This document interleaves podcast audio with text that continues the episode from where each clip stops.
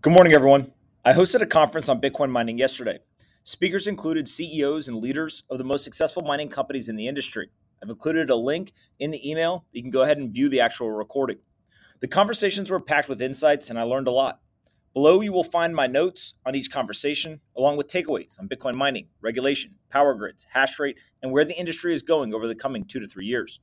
Bitcoin mining is a core component of the Bitcoin industry, and I hope this event and these notes are helpful as you learn more about the infrastructure behind the digital currency. The first speaker was Daniel Roberts, co founder and co CEO of Iris Energy. Iris Energy has used 100% renewable energy to mine Bitcoin since day one, and they've only entered markets where the introduction of their load solves energy market problems. The fourth industrial revolution, which we're already in, creates an exponential demand for energy intensive computing power.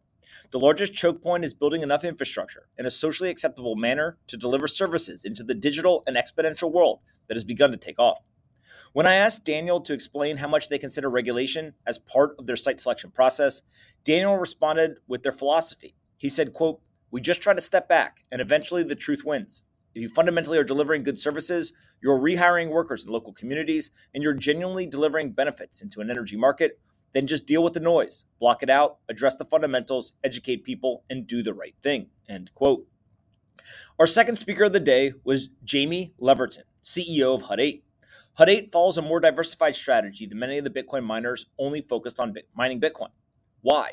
Hut 8 was one of the first Bitcoin miners to go public in 2018, and they had a very difficult time during the bear market. When they brought Jamie in as CEO in 2020, they did so because they wanted someone with a background in traditional compute that could diversify the business in order to be better positioned for a bear market. They did this by purchasing a high performance computing business and building out fiat based revenue streams aimed at dampening the Bitcoin mining related volatility outside of the company's control. There are massive differences in the approach required for a Bitcoin mining operation and a traditional data center. Traditional data centers require a stable baseload running 24 7 with things like dual power feeds, high security, and multiple generators to ensure no downtime. Bitcoin mines, on the other hand, have a flexible workload with no customer data being protected, so they are much more straightforward. A traditional Bitcoin mine costs between $300,000 and $800,000 per megawatt, while a traditional data center could be anywhere between $8 million and $13 million per megawatt. This most recent bear market has been particularly challenging for Bitcoin miners. The energy crisis, combined with a low Bitcoin price and a constantly rising global hash rate, created a sort of perfect storm for Bitcoin miners. Because because Hut 8 shored up its balance sheet during the bull market, then they've been able to take advantage of good opportunities during the bear market. Jamie thinks that as an industry, one of the areas that needs the most focus is education and breaking down a lot of the misunderstanding that surrounds Bitcoin mining. This will drive more conversations that lead to thoughtful regulation and allow Bitcoin miners to partner with grids and communities in a way that benefits all parties. After spending 20 plus years in the traditional technology world, Jamie has been most surprised by how supportive and collaborative the entire community is. Unlike many of the large public companies she previously worked at, she feels that all of the companies in the Bitcoin mining space know each other and are broadly trying to do what's in the best interest of the industry.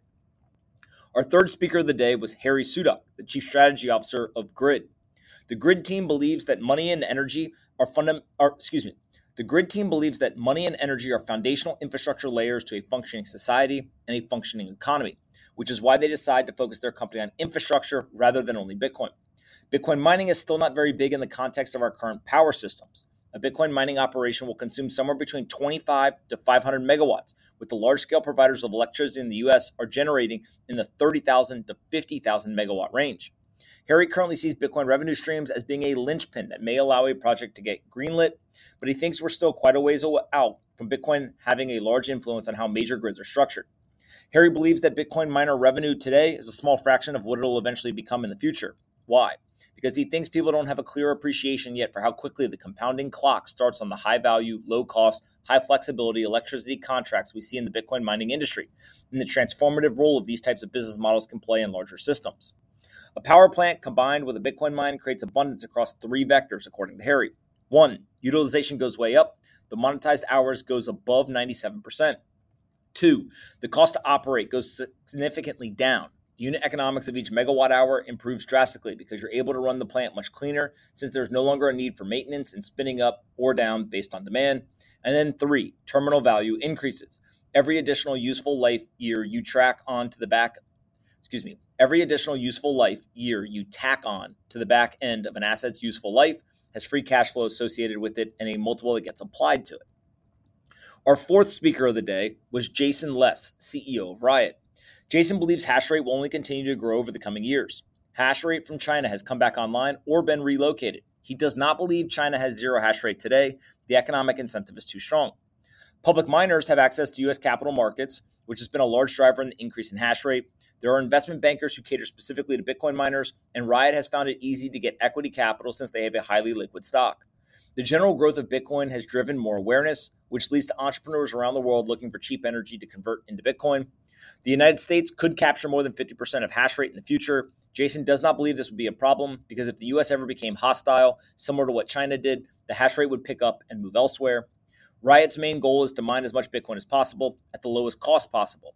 They believe it is essential to have efficient machines and low cost power to successfully achieve this goal. They are not focused on any other high performance computational tasks, Bitcoin only. They have approximately 3 to 4% of global hash rate and are likely the largest miner in the world. Riot has pursued a vertically integrated strategy. They want to own as much of their supply chain as possible, including an electrical manufacturing company. Riot believes consuming power is not a bad thing. They see more energy consumption as a clear signal of human flourishing. A lot of energy is wasted throughout the world, and Bitcoin mining, which helps to stabilize electricity grids, is a net positive.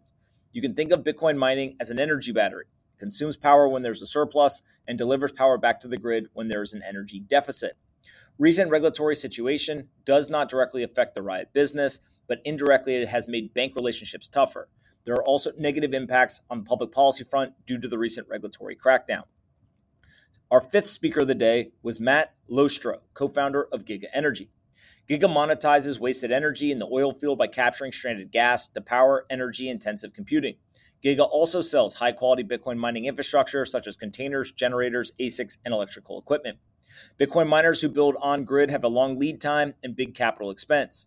Giga tries to shorten the time frame and reduce the capital required by building within 50 feet of the oil well using similar, excuse me, using smaller infrastructure and being off grid.